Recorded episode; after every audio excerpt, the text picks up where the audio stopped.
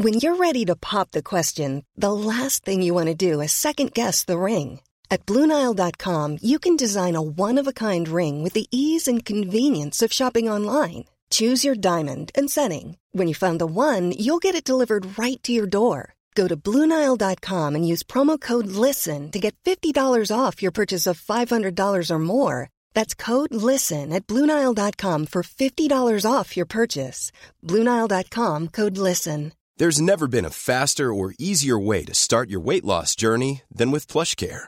PlushCare accepts most insurance plans and gives you online access to board-certified physicians who can prescribe FDA-approved weight loss medications like Wigovi and Zepbound for those who qualify. Take charge of your health and speak with a board-certified physician about a weight loss plan that's right for you.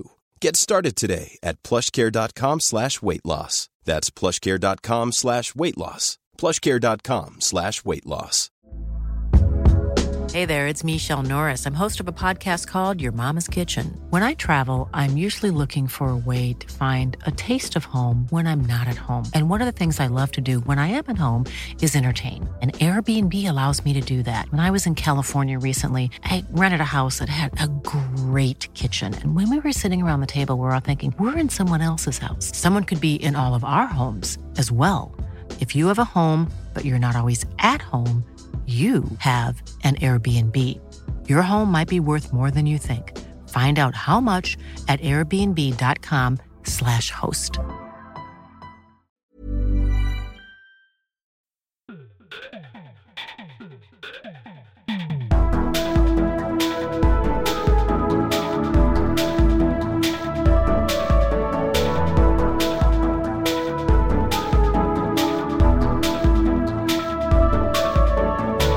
Hei og velkommen til en ny episode av Liberaleren podkast. Og folkens, det her blir ikke noe sånn langvarig, langvarig episode. Det er bare, unnskyld uttrykket, en liten nødløsning kastet ut her fordi at jeg ja, sannsynligvis skal på en liten fisketur i løpet av helga. Ole har vært på et eh, teknologikonferanse i noen dager, og jeg har eh, ja, jeg har, jeg har kjørt litt, eh, litt for hardt på skrotten her, så jeg sitter her med varmebelte rundt ryggen og smertestillende i det hele tatt. Og eh, ja, jeg har vært innom det tidligere her i podkasten at jeg var litt uheldig med, med en vegg jeg åpna opp og skulle bytte noe, noe vindu, så det var viktig å få det tett igjen her før, eh, før, før vinteren slo inn. Og i dag var det faktisk frost på marka her i Sandefjord, så det er jo ja, greit å fått det tett nå, da. Så når jeg har spilt inn denne episoden her, så skal jeg rett og slett en liten tur og få bytta til, til vinterdekk og i det hele tatt. Altså. Så sånn er det, da. Men nei, jeg ville bare ville bare ja, kaste ut et lite øyeblikksbilde om at det er liv i oss uh, likevel, da. Og uh, hvis jeg ikke drar på fisketur, som jeg egentlig føler for å virkelig kjenne og trenge at jeg har behov for, så, så, skal vi kanskje få spilt inn noen episoder i løpet av helga. Men hvis ikke, så blir vi å spille inn igjen i løpet av ja, rett over helga, jeg og Ole her i, i podkastbua i Sandefjord. da. Men jeg vil, bare, jeg vil bare si det at nå når det er så mye hinsides sinnssyk galskap rundt omkring i verden, så tror jeg vel faktisk talt det er enda viktigere å få litt distanse og avstand til alt det gærne som skjer. Så jeg vil bare virkelig ønske dere alle sammen å nyte helga litt. Og som sagt, det er derfor jeg fristes litt av å dra på en eh, liten fisketur med min kompis eh, Bård Atle, som lurte på om vi skulle gjøre det. da, og eh, og ikke minst så, så, så, er det viktig å holde litt mental avstand nå til alt det som skjer rundt oss, at ikke det blir, eh, at ikke vi blir dratt ned i dragsuget, for det er på ingen måte heldig.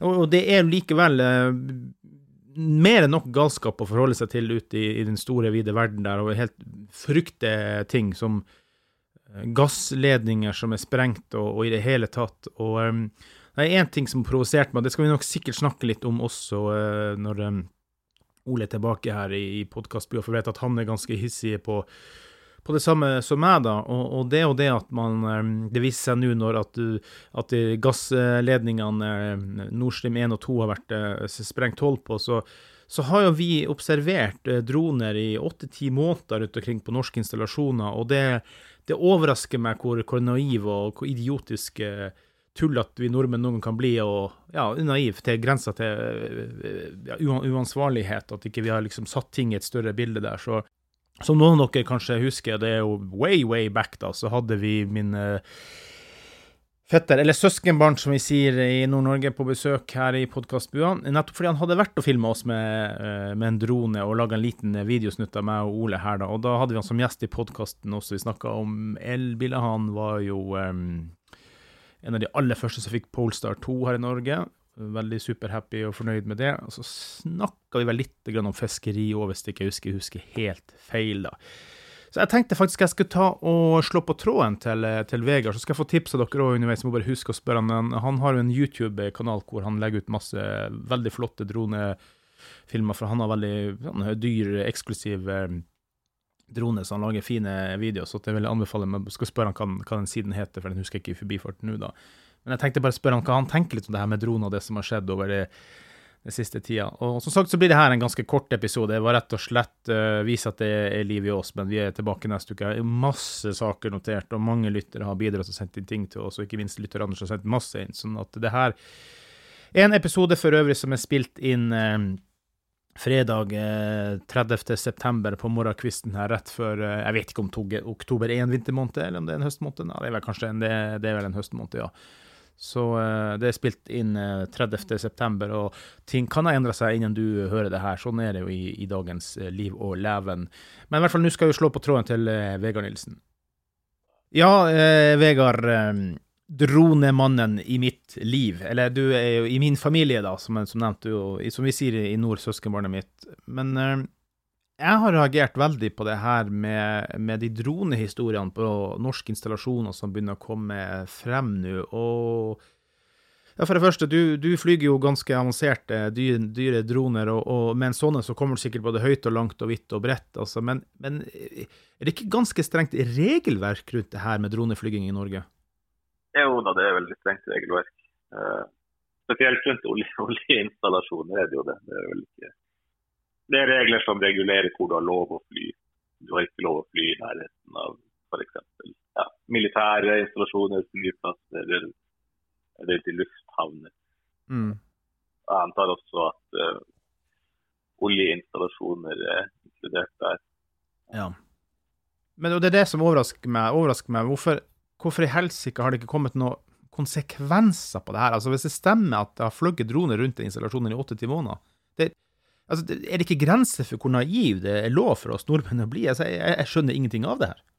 Jeg tenker i hvert fall Når jeg har lest om de her, så har jeg tenkt at uh, det, er ikke vanlige, det er ikke vanlige droner som er ute og flyr der. Jeg vet ikke hvor langt ute de plattformene er, men jeg googla den ene, jeg tror det var Heidrun, den plattformen som var 175 km ute på havet.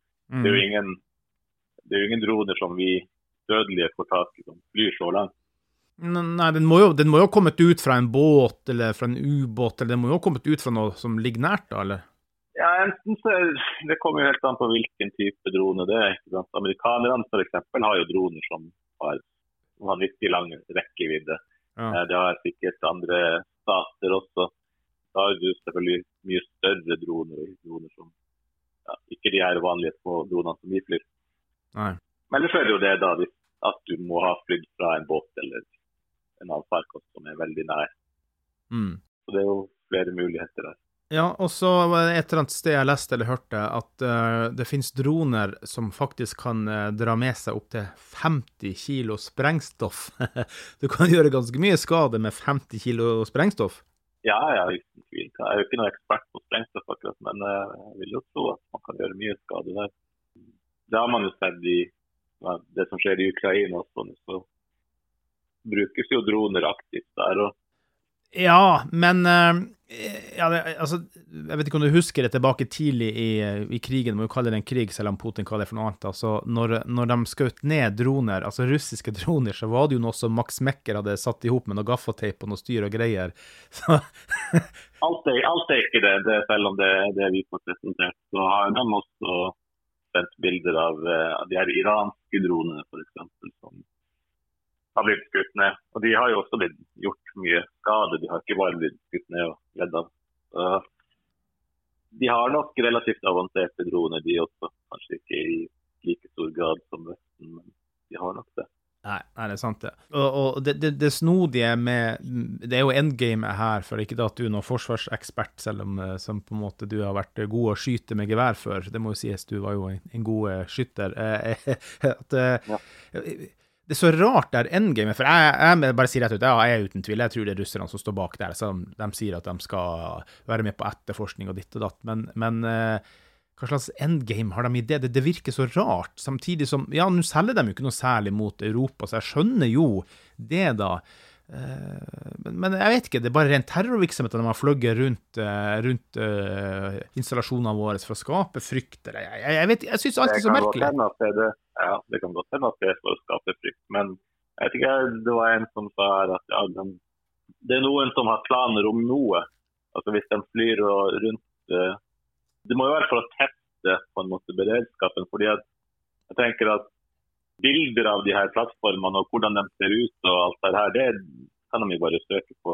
altså Det er bare å google, så finner du jo faktisk mm. informasjon om de plattformene. Og de er jo der ute, de vet jo hvor de er. Ja. Altså, Hvis det er russerne, da, så har jo russerne seilt forbi der i årevis. De vet nøyaktig hvor alt sammen er, og hvordan det ser ut. Ja. Og det at vi skal at vi skal drive og fly med droner for å innhente informasjon nå, så må jo det være informasjon altså, Det må jo være for, uh, for, å teste hva som skjer når de flyr dit. De ja. vet jo hva som er der. Ja.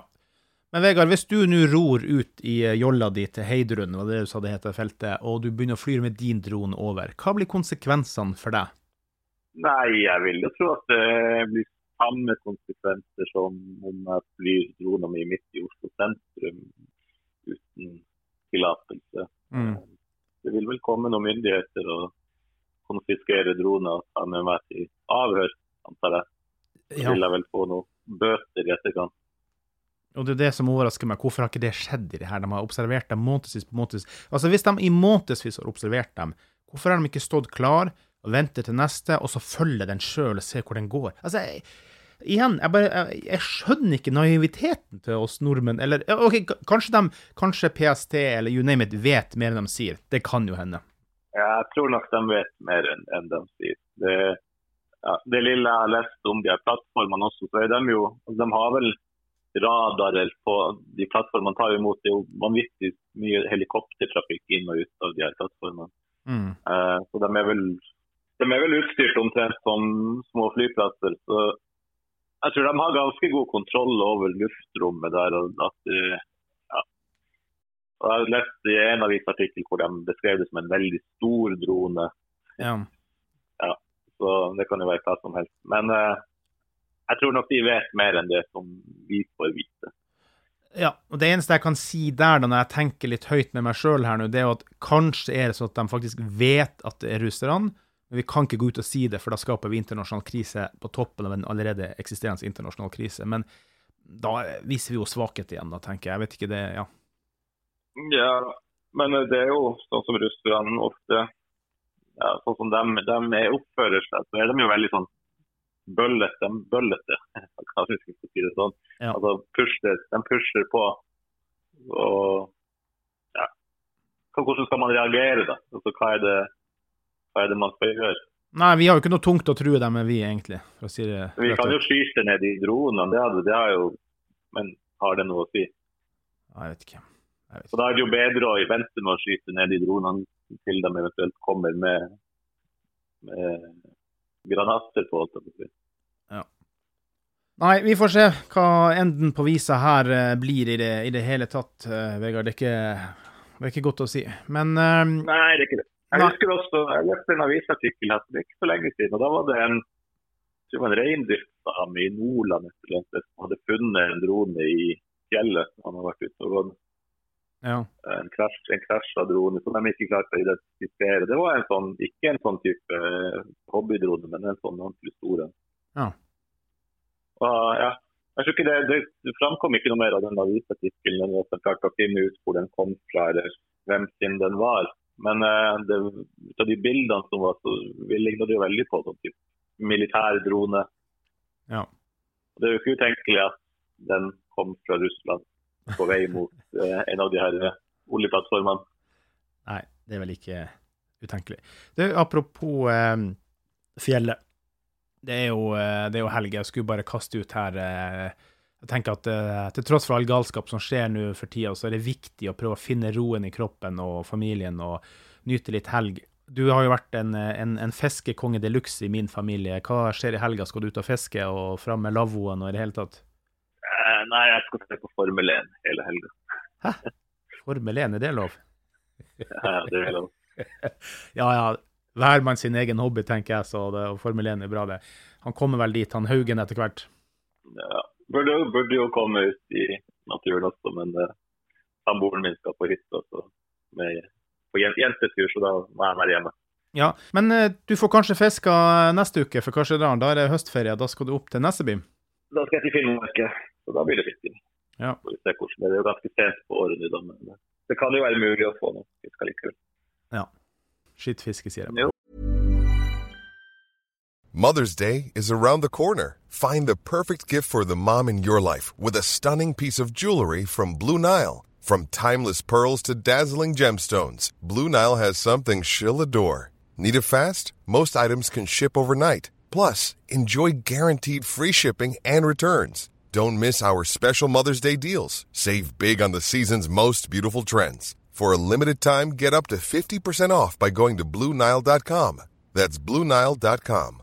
Many of us have those stubborn pounds that seem impossible to lose, no matter how good we eat or how hard we work out. My solution is PlushCare. PlushCare is a leading telehealth provider with doctors who are there for you day and night to partner with you in your weight loss journey. They can prescribe FDA-approved weight loss medications like Wagovi and Zepbound for those who qualify.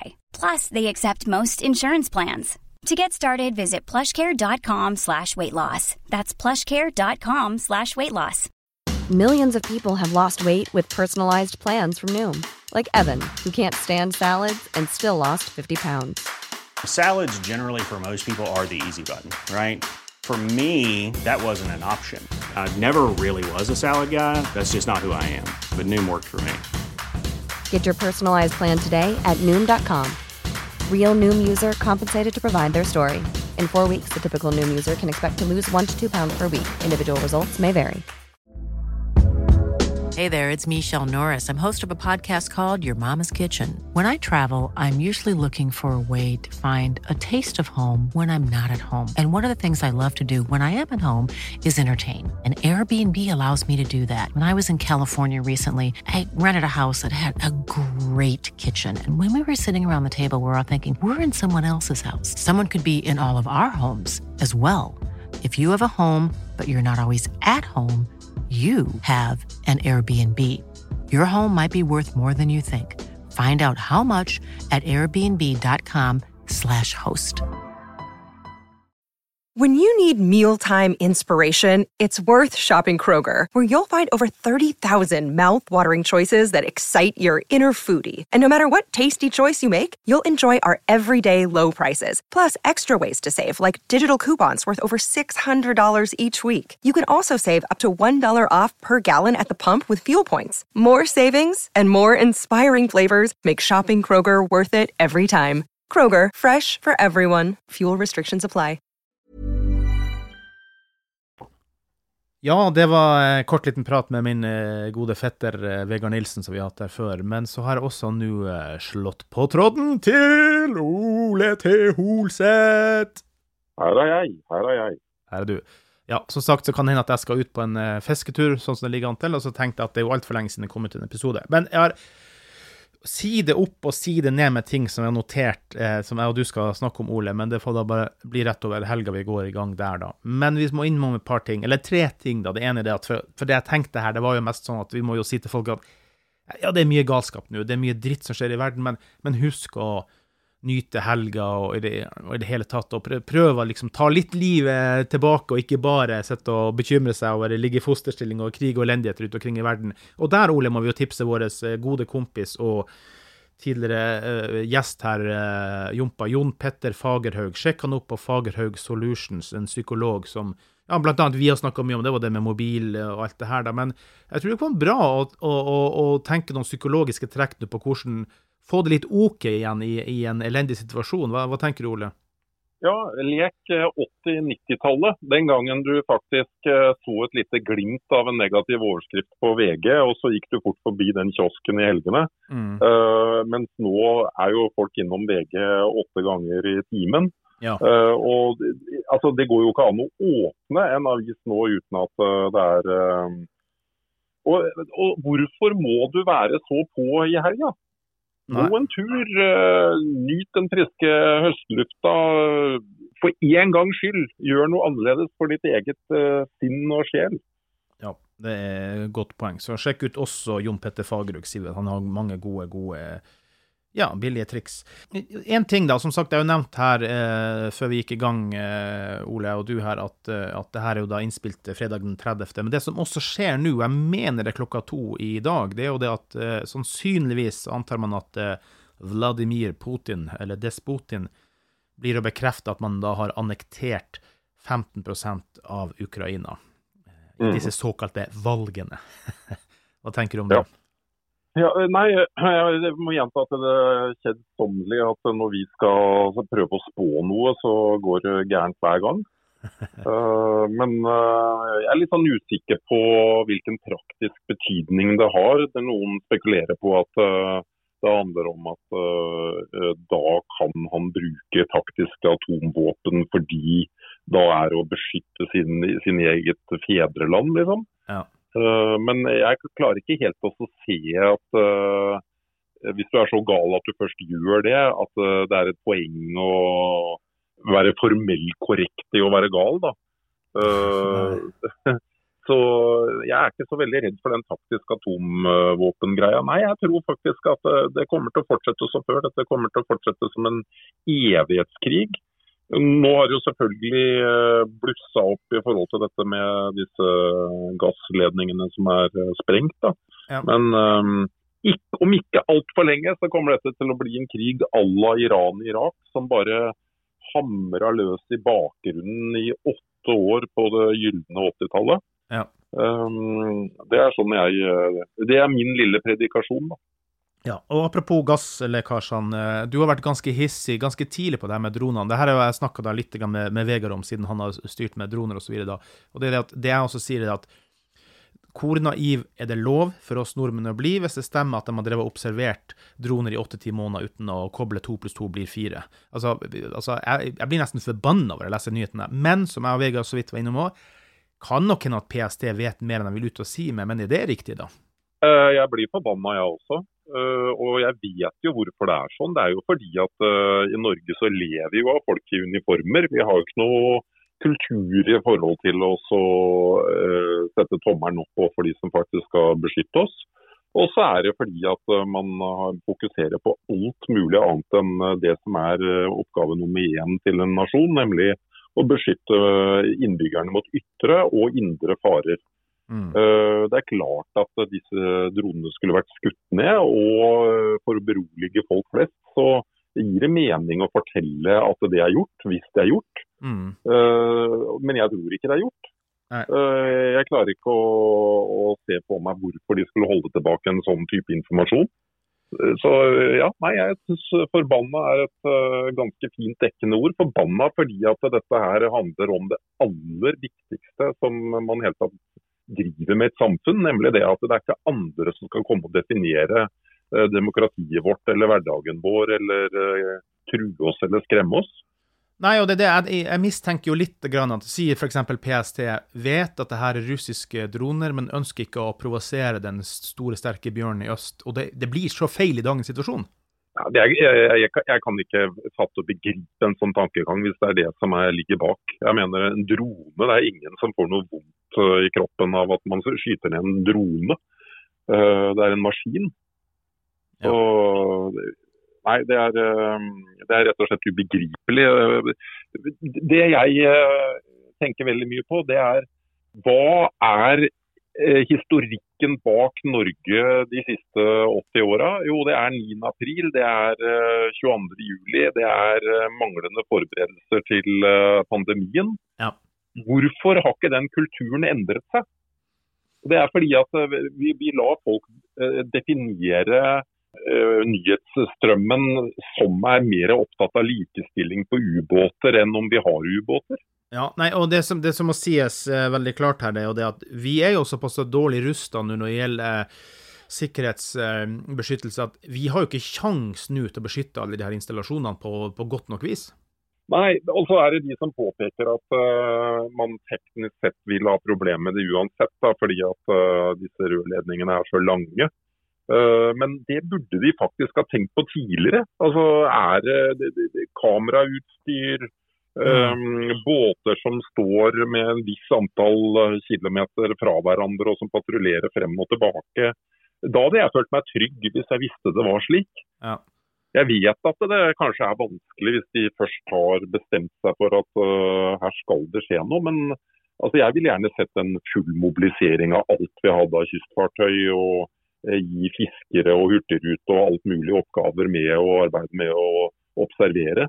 Men uh, det virker som vi har mistet litt den evnen. Og jeg tror det er fordi velferdssamfunnet i et velferdssamfunn er alt like viktig. Ja, men det haster jo med å skalere opp både marine og Forsvaret, for det hadde jo vært forskjell på om vi har 10 000 mann inne eller 70 000 mann inne, sant? Ja, åpenbart. Så Ole, før vi skal eh, runde av og ønske folk eh, god helg, så hadde du noen tanker om Liss Liz Trøss? Liss, ja. ja. Det kan gjerne bli et fast innslag uh, fremover. Uh, jeg tror jeg elsker den dama. Okay. Trøss med det nye Uh, ja, hva skal vi si for noe, delbudsjettet som de har lagt frem nå, med kraftige skattelettelser og andre skatter som har vært annonsert og skulle gå opp, men som man uh, fryser. Uh, og så har jo da, og der, da må jeg si jeg også ble kraftig provosert, Aftenposten, som jeg da holdt på å si dessverre abonnerer på, har da begynt å lage en slags sånn kampanje mot henne, fordi hun Eh, da etter sigende ødelegge britisk økonomi ved å kjøre skattelettelser. Og Det som er teorien bak, er jo da at markedene har reagert kraftig negativt på at um, man har kuttet såpass mye, og så skal det finansieres uh, med lån. Det som er store problemet til Aftenposten og alle andre som egentlig bare vil ha status quo eller enda mer stat, det er jo at hvis du skal gå i den andre retningen, så vil det aldri, aldri passe. Fordi Hvis du kutter skatter når samfunnet og økonomien går bra, så blir det veldig lett en overstimulanse. Eh, hvis, det går, eh, hvis dette er noe du gjør når det går dårlig, så får du den reaksjonen som du nå fikk fra eh, valutamarkedene. Men poenget er at du er nødt til å se sånne ting én ideologisk. Hva, hva slags samfunn er det du vil ha? Og det andre det er hva er virkningen etter fem og ti år. Og Jeg er jo helt overbevist om at hvis velgerne i England lar Liz uh, Truss og gjengen uh, få lov å fortsette utover de to årene som de dessverre bare har på seg, mm. så kommer England til å fyke fra EU, som nesten ikke har hatt vekst uh, de siste 20 årene. Så det, det er i grunnen den, eh, det jeg har å si om den saken. Men er det veldig realistisk å klare på to år når altså det, er jo, det er jo en skittstorm i økonomien i verden minst i to år til? Ja, det er klart du kan måle England om to år opp mot hva som har skjedd i andre land der man ikke har gjort noen ting eller økt skattene. Det er klart det. Jo, men det blir jo som å være med Carola i, i motvind med sånn, vet, sånn vind. Det blåser mot. Fanga til en stormvind, ja. ja. Uh, nei, men det, dette er jo på mange måter paralleller til uh, Reagan og Thatcher. Uh, mm. Man var i samme situasjon der òg. Det uheldige var jo at det gikk jo over to år, gikk vel tre-fire, før man virkelig, virkelig så resultatene. Mm. men allikevel så tror jeg du vil ha underliggende tall og underliggende Eh, virkninger av det som du kan eh, dra frem og si at eh, jo, det, det, dette var det som skjedde. Ja. Men igjen, da, politikk og, og, samfunnsutvikling er jo veldig komplisert. For du, du, vet ikke hva annet som skjer. ikke sant? Sprenges det en britisk gassrørledning, så vil jo det ha en enorm virkning. Ja. Um, så ja. Vi får se. Ole, nå ble det faktisk en full, lang episode likevel. Da. Ikke bare en god helg-hilsning. Men hva skal du gjøre for å finne roa i helga og stenge ut dritten? Uh, jeg tror jeg skal følge den medisinen jeg akkurat uh, skrev ut. Uh, prøve å være minst mulig på nyhetsmedier på mobilen. Mm. gå litt tur. jeg har jo hatt en veldig tøff uke med masse jetlag. Vært og besøkt barnebarn i, i Canada. Ja. Jeg har vært på en messe i Kristiansand. Mm. Uh, så hodet er fullt av inntrykk. Så nå er det å um, roe ned. Ja, jeg så du hadde jo også din, eh, din mor og far med, men de er, tok en lengre tur, så jeg har sett de har vært eh, turister der borte. Ja da, det var, um, det var artig det. Å reise med foreldre, oldeforeldre på tur. Ja, ja. Nei, jeg kan også bare si eh, til folk, finn roen, gjør ting som gir deg glede. Eh, ja, At du kan slappe av, som eh, mitt søskenbarn Vegard nå, han skulle se Formel 1 gjennom hele helga. som Vanligvis springer han ut på fisketur. Men, men, gjør det som gir deg ro, gjør det som gir deg glede. Men jeg er enig med deg også.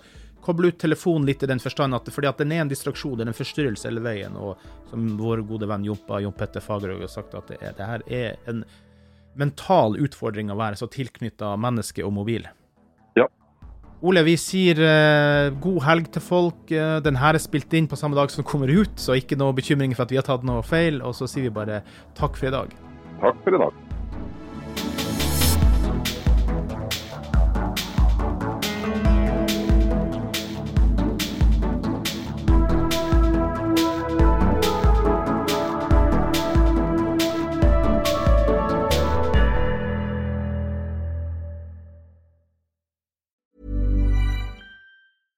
Planning for your next trip? Elevate your travel style with Quince. Quince has all the jet setting essentials you'll want for your next getaway, like European linen, premium luggage options, buttery soft Italian leather bags, and so much more. And it's all priced at 50 to 80% less than similar brands. Plus, Quince only works with factories that use safe and ethical manufacturing practices. Pack your bags with high-quality essentials you'll be wearing for vacations to come with Quince. Go to quince.com slash trip for free shipping and 365-day returns.